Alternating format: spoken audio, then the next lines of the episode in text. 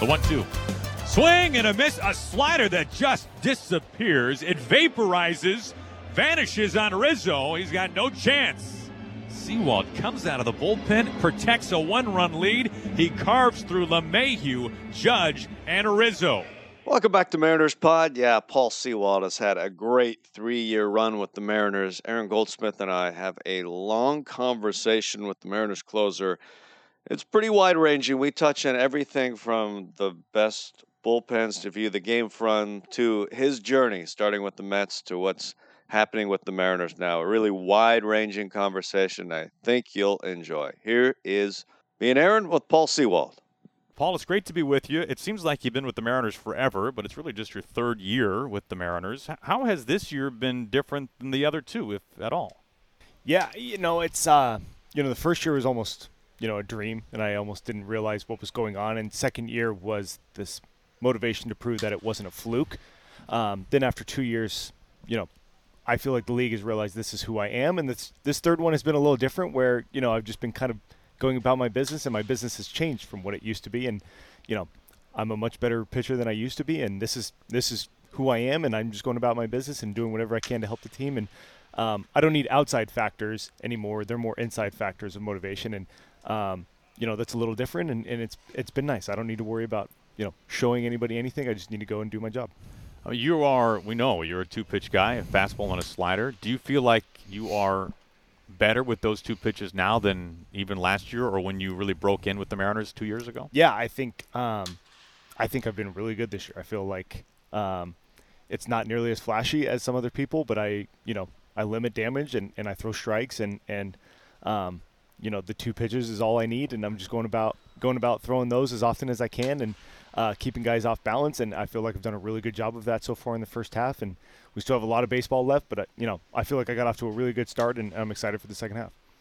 It's interesting. We talked before the season started, and you pointed out the bullpen was really good last year. It was really good the year before, and it was with not entirely, but different people each year, and it's kind of been the same thing this year. In fact, that's what you said. We'll be good again this year, and it's going to be with some different people along the way. What has made this bullpen so consistent with some people moving in and out? yeah, I, you know, everyone kind of looked at me like, well, no, you have all the bomberos back. That's what it's going to be. And that, you know, that was the goal. Obviously, we wanted the same eight guys. That's just not the way this game works. And, and you know, if you're not getting better, you're getting worse and people will pass you. And mm. um, we have had a f- quite a few guys come in and be absolutely fantastic. We've had Gabe Speier and Justin Topa for almost the entire year.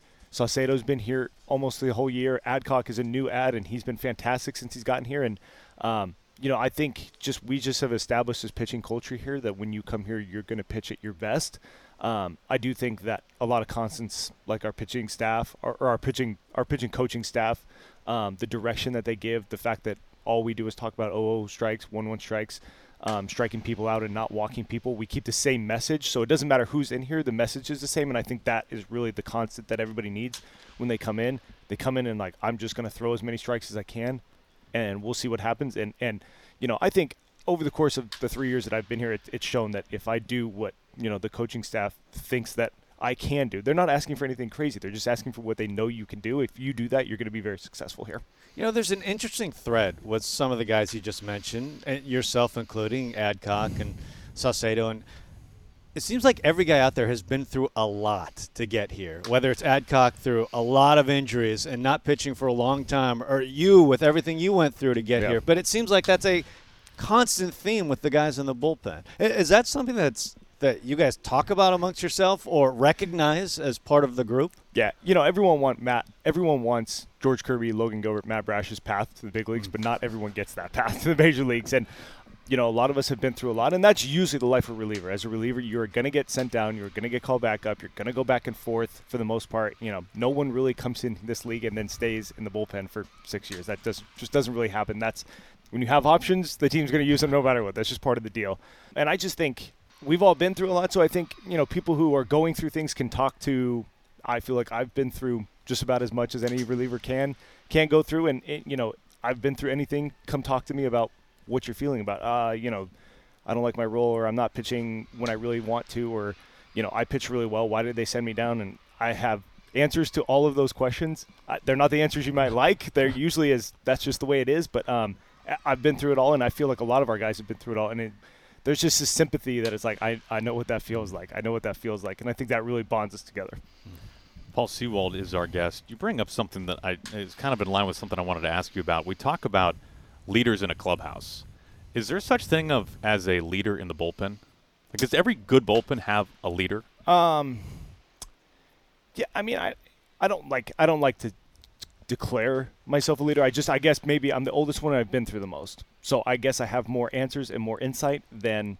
But you some of the also have to feel comfortable sharing that. Not every guy does, but it sounds Yeah. like you clearly do. No, I had I, Jerry Blevins was my role model and my mentor when I got to the big leagues. He was my catch partner. He had been through, you know, eight years of major league service time. He knew a thing or two. He got option a couple times at the start, and, and then he, you know, then he really hung on to this league and was fantastic for a long time. And he had a lot of answers to questions that I had, and, and I am forever thankful for everything he gave me. And I try to do the best that I can for people, you know, that are younger and have questions for me. And so um, I just feel like I'm giving back what Jerry gave me, and Jerry got that from somebody, and, and I feel like that's that's part of the baseball culture is um, when you've been through it, you're gonna you're gonna help people who are going through it for the first time. Will Jerry also help you when you break into television when you've retired?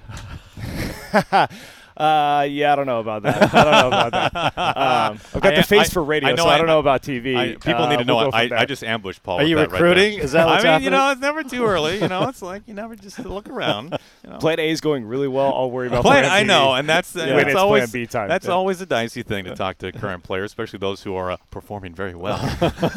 uh, we, we'll hold that for another day. Yeah. Yes. When you look at the bullpen right now for the Mariners, what is it bes- besides really good relievers that has made the bullpen so good now for so many years? What is it beneath the hood that people at home don't quite recognize? it's hard to explain. Like I said, with different people coming in and out and the same success going on, what is the, what is the There's clearly something. what is the magic Yeah. answer to that question? Ah, I think I just go back to I go back to from Joel Furman down of just our analytics team and our coaching staff being on the same same program and the same plan and being very concise but detailed in in what everyone needs to do to be the best version of themselves and then hammering that as much as they possibly can. Aaron, you need to do this, this, this. You will be better. Gary, you need to do this, this, this, and you will be better. And now we have enough of a track record of that success working that people like Justin Topa, Gabe Speier, Taylor Saucedo, coming from different organizations that have not had as much success as they would like to have, almost have to go into it like it's worked for another. Mm-hmm. It's worked for a number of people. It turned Paul Sewald from a 4A pitcher out of baseball to one of the best relievers in baseball. I guess I'll give it a try. And they're going in with confidence that this is going to make me better, and then they have the confidence going into the game. A lot of the time, as a reliever, you just lose confidence of, I got sent down, I'm coming back. They don't really want me here. I'm just number eight on the list, and I guess I'm here for a couple weeks, and I'm not. It's very hard to pitch and it's very hard to play in this league when you have no confidence. This game already kills your confidence as it is. You have to go out there with some confidence. If you don't go out there with confidence, you're you're just not going to perform the way you want to. So I just think this organization's done a really good job of hammering confidence in the players that they have. If you do this, you will be the best version of yourself, and then guys go out there and do it and, and seem to have success.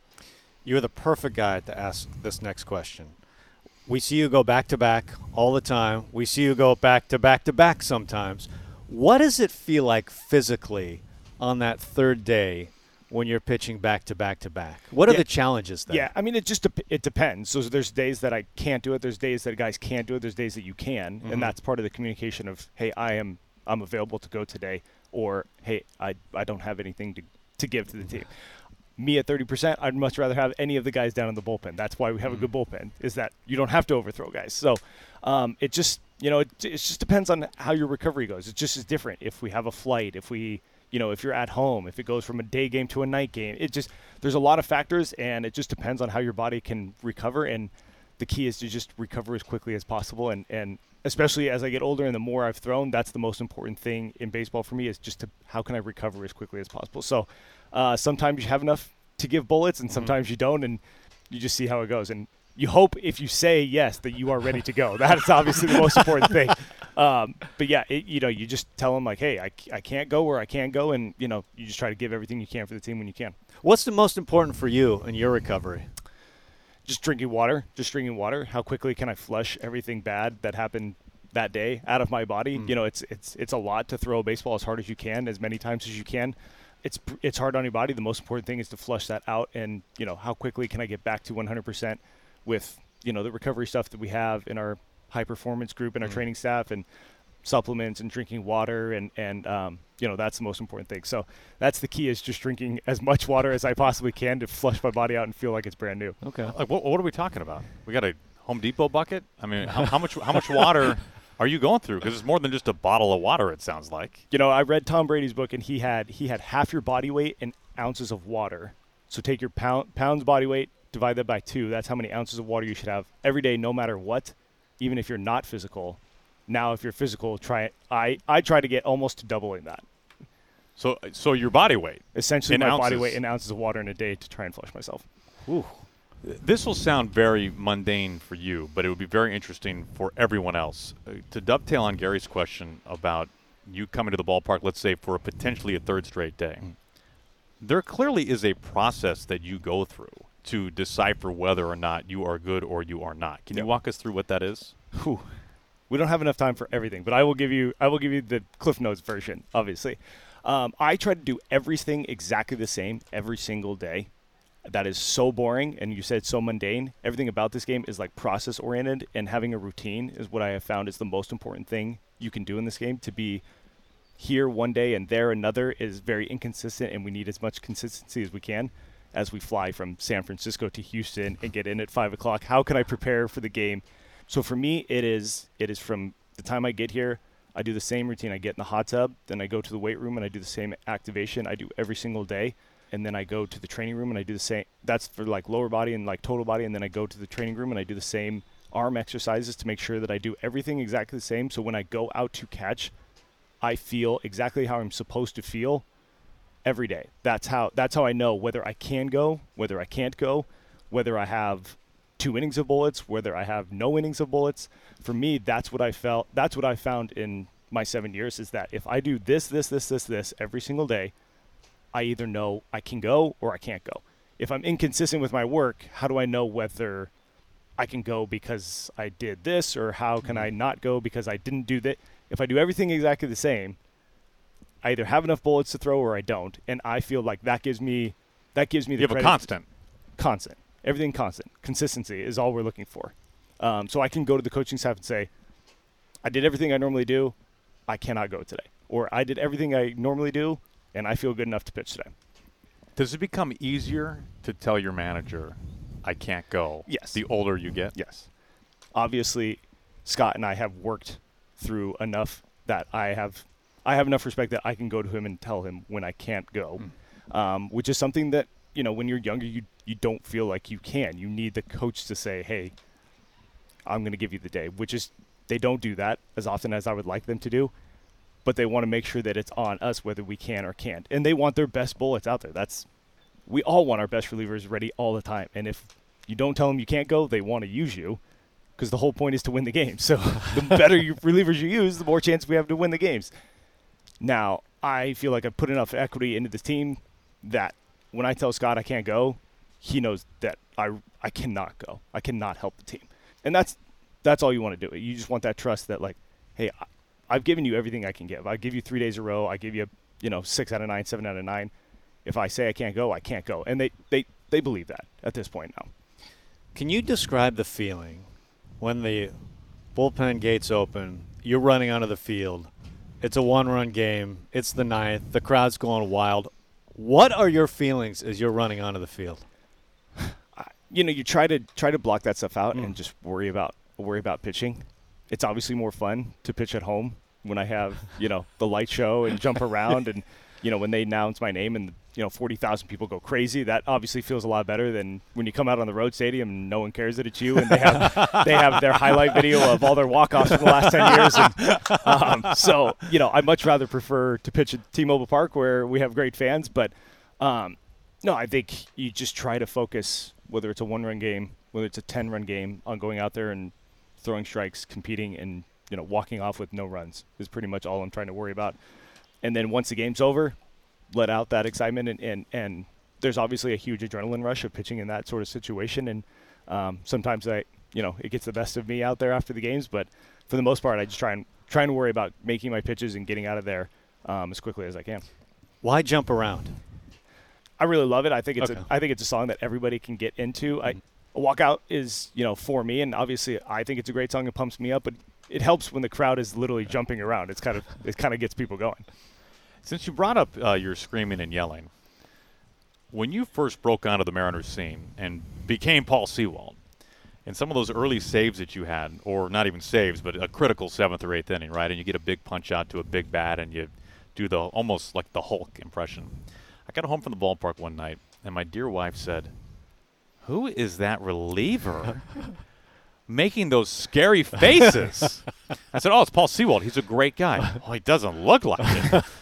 I'm curious, what does your wife think about the uh, the Hulk impression that you do after big strikeouts sometimes? I mean, she likes zeros just as much as anybody does. So um, she's good with it. She, uh, she, like you, has seen maybe the other side of me, rather that's not just screaming as much as I can. I don't scream at home. For everybody listening, I swear. I, I feel like uh, after I get a strikeout is pretty much the only time I show any emotion about anything. Really, I, I feel like I am. Uh, I'm pretty even keel for the most part, other than uh, in those moments. So, uh, no, I just the adrenaline's running, and I've been lucky enough to pitch in really big situations. It's it's tough when you're you know down 16 to four to you know really get motivated after after a strikeout after an inning, um, and I'm just very competitive. I, everyone in here is, and that's my competitive competitiveness comes out sometimes, and um, you get to strike out and the crowd goes crazy. It's it's it's exciting. That's you know I'm not gonna not gonna hide from that. It is very exciting, you know, especially at home to pitch and get the last strikeout and have the crowd go crazy. It's it's it's electric.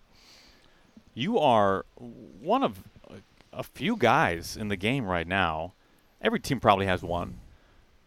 Man, you've been at the bottom. You've been at the top. Yep. Like you have covered the full spectrum. When you were at the bottom with the Mets, did you know you could get to the top? Um, no, I you know I never even thought that I could be this good. I I thought I could be better than I was there, but I never even never even like to think that I got snubbed of an All Star game is like wild for me to even like comprehend that I ever got to that level, and that you could say that for the last three years. Like it's this isn't a one time thing. It just is like I never expected that I could possibly get to this point when in 2019 I was pitching in AAA after DFA or 2020 getting sent to the all like I just wanted to get back to the big leagues to to give it another shot. Not Like being know. being an everyday member of a big league bullpen was probably yeah. I mean, I just wanted to be an average relief pitcher. It was like because I thought that I thought I could do that. I felt that I could do that. I I pitched well enough my rookie year that I was like I know I can pitch in this league. I just have to figure out how to pitch better so that I can just be a guy that pitches sometimes in winning games, sometimes in losing games, sometimes in blowouts, every once in a while in a close game. And I, I never even dreamed of something like this. So for it to go from that to, I mean, almost overnight, and it wasn't, but from the time that you showed up at T-Mobile Park to the time where you were pitching massive leverage innings was very quick. Yeah, we had people go down with COVID. We had people who were in those roles that kind of struggled a little bit, and the chips fell the way they're supposed to. And like I said, it, it's kind of been a movie, and you couldn't write, couldn't have written a script like that. You just don't go from being at the alt site pitching in AAA to You were a, you were a a major league game in, in a month, and it, it just it just happened that way. And um, I'm thankful that they gave me those opportunities, and I made the most of them, which is the most important part. And um, then at that point, they they just left me out there. Was there a time when you realized, like, I'm Paul Sewald. I'm a guy. I'm a really important guy to this team. Yeah, I, you know, I kind of like I said in 2021, I just was like in disbelief and just didn't really know what was going on. And um, my wife was pregnant, and that was kind of like any anytime I could have thought about baseball, I just wasn't really thinking about that because I didn't have time to. And kind of like, not until after the year did I just take a second and be like, I can't believe that just happened. And then, um, you know, last year I still felt like I still have to prove that that was not a fluke. Like this was not a four month thing. Like I've changed who I am, and I'm one of the best pitchers in this league. And getting the playoffs, and then after after the playoffs, kind of looking back and being like, I can't believe I closed 20 games in the major leagues like that. Is just wild to think about. And you know, you just try to think about. You know, on a day-to-day basis, like I said, I just try to worry about my routine. I try to worry about my process. I try not to worry about those things as much. You know, obviously they creep in your head, but like, I just want to look back, you know, in November and and say, wow, what like I can't believe I did it for a third year in a row. That's kind of what I'm going for. Speaking of routine, every day before the game, I see you outside the dugout, and as the starting pitcher comes in, it looks like you greet them, and it seems like you have a different handshake for every single guy. Is it does it is it really that way? Do you I, have you know, I have, I have. We have some new guys now, and I don't really have the new handshakes with Okay. Bryce and and and uh, with Bryan yet. So I kind of need to work a little bit on figuring out what I'm going to do with those guys. Um, for those that were here in 2021, Steck and I used to do. We used to thr during our throwing routine, we would impersonate the starter that would pitch for that day, um, and that kind of that's kind of where it came from. That we would, you know, we would joke around and say like, "Who's pitching today?" And I would, if Marco was pitching, we'd do Marco's im- impersonation and stuff like that. So it kind of came like that, and then you spend enough time with these guys, you come up with some handshakes. But now we have some new guys, and I got to work on I got to work on getting some new handshakes. You've mentioned a number of times how important it has been for you, clearly, to build on each year and prove something each year. We talk all the time about hitters having to adjust to the league, like Julio, for example, this year, year two. Have you found you having to adjust to hitters? Like, is the Um, Paul Sewald book yeah. out now, and now you're having to do anything minutely different that maybe we can't pick up on? Um, it's a good question. Maybe a couple of hitters, but not the league, and that's part of you know that's part of going from the National League to the American League and not seeing guys as much. Um, you know, and there's been roster turnover in this division enough that you know you're not facing the same guys over and over and over again as much as um, as as much as Scott can can make sure that I don't face those same guys. If it ain't broke, don't fix it, and kind of like until I really feel like the league has my number, I'm to stick to doing what I feel like has been successful. And um, I can always be better at the two things that I do. I can throw better sliders and I can throw better fastballs at the top. That's what I need to do more than anything. Well, I'm not trying to adjust. I'm just trying to get better at what I do more than anything. I, so, um, yeah, you know, that, and that's the difference between being a pitcher and a hitter. So, as a hitter, you're reacting to what the pitcher is throwing you. I am proactively throwing whatever I want to throw. Um, and for me, it's it's about being better at throwing fastballs at the top and better at throwing the sliders in the location that I'm looking for. During ball games, we spend a lot of time just looking into the bullpen, seeing if guys are warming up or whatnot. And we're, we're recording this in Houston, and as we look out there, uh, it looks like you're zoo animals to us. You're behind. It's the uh, worst. You're behind bars. Yeah, this There was you going to go. be my Yes. question. I want to know the best and the worst. That's the worst. Okay. for sure. That's Okay. the worst, no doubt about it. And explain why. Uh, I mean, yeah, you were just a caged animal. we don't feel like we're part of the game, like at all. It's so dirty back there. They haven't cleaned that since they built this place. And I hear there's not a there's no longer a monitor back there to watch the game. Is that correct? No, you cannot watch the game from back there. So you have to just watch through the uh, through the little fence, Screen chain doors. link fence, and then they always on every bullpen they build like a huge pole right at you know right about six foot two, so you can't see anything in any bullpen. No one actually goes out there. That's pitcher size apparently. So, um, that's every bullpen though. That's not just here, but they you know that's a really bad one. Best one, best one. Oh man, I mean we love we love T-Mobile Park. It's really nice. The fans are very. I wouldn't want to go there as a visiting player with the fans right there and, and harassing you, but luckily they're you know they're pretty nice to us. Um, best road one, best road one. I mean Texas is pretty nice. They have like a nice little like AC room in there where you can watch the game from the high home. Or actually now they have now they have the delay. Obviously we have to be make sure that we're so far delayed that we can't give any signs. But you can w- sit on the couches and watch the game like that, and they have. That's probably the best one I would say. Blue Jays have a new bullpen this year. Blue Jays impro- improved their pen a lot. Okay. It's really nice. It's uh, where you throw, you're right there, right there in the stand. So they were uh, they weren't too excited to see us after what we did to them last year. But that's uh, that's a very much new and improved pen as well. Is there any charm to the A's bullpen at the Coliseum? I mean, it's nice to go back and forth. You know, it's pretty easy just to like. You- I enjoy, especially with the new clock, having you know 12 steps to get to the pen. So that that's not too bad. I could go I could go for that a lot. That's that's mean- not too bad at all. I mean, the fans are right there, They're right on you. couple of fans. Yes, are right I mean, there. like anything they say, everyone can hear. Yeah. Is there? Do they just keep it to No, they're- themselves mostly? They're or- totally fine. I think the only person that doesn't like it is Scott because we, you know, there's no bowl, there's no bathroom down there, so we just like kind of continuously go back and forth. And like I said, I, I like to drink water, um, and then I get pretty nervous from like the fourth inning on. if I'm going to pitch. So, uh, and just about anybody will just keep running back and forth, and I get a comment, at, and I probably go every half inning or, or an inning, and he just is like, "What are you doing?" So I think he, I think he dislikes it more than we dislike it.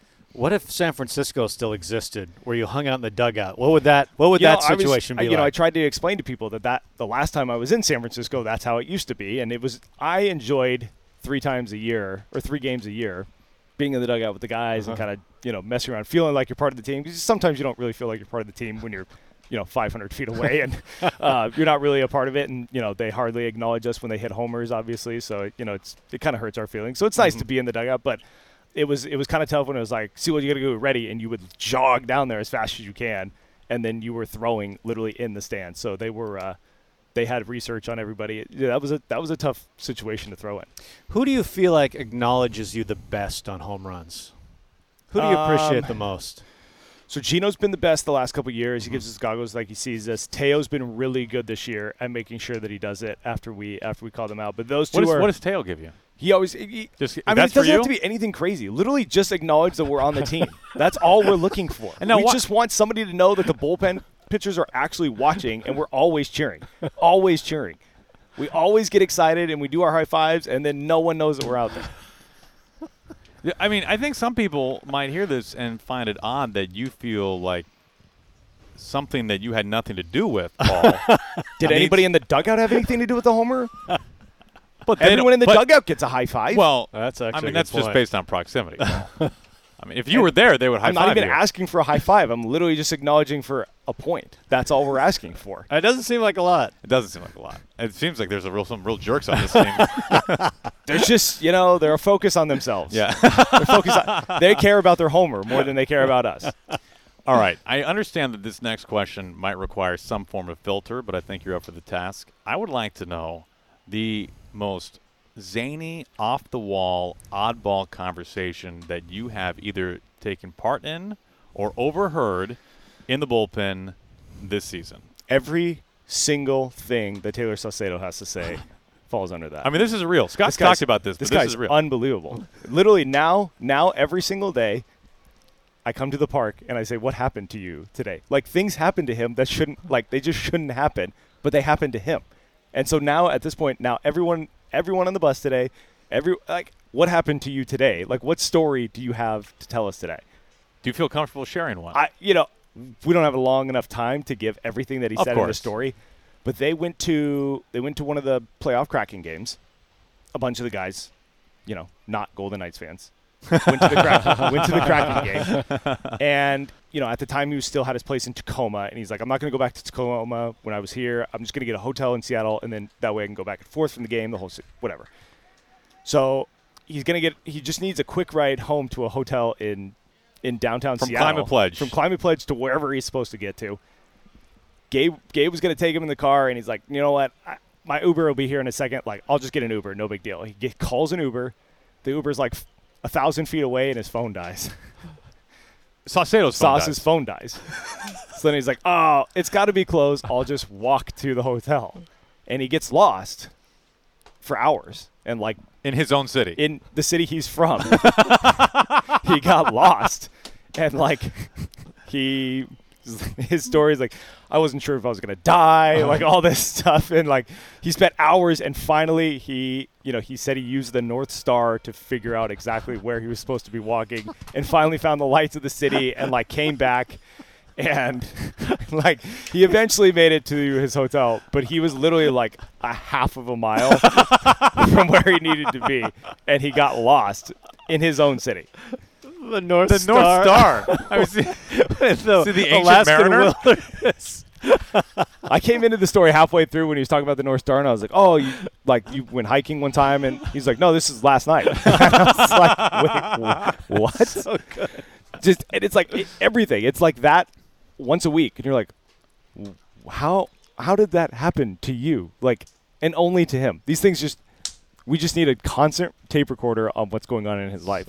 so his value to this team is extends far more than just what he does He's on the been mound. fantastic on the mound, but we really do appreciate Taylor Saucedo's story time every single day. That's that's pretty great. Uh, yeah, Scott has made a number of references to Saucedo and the uh, quirky nature.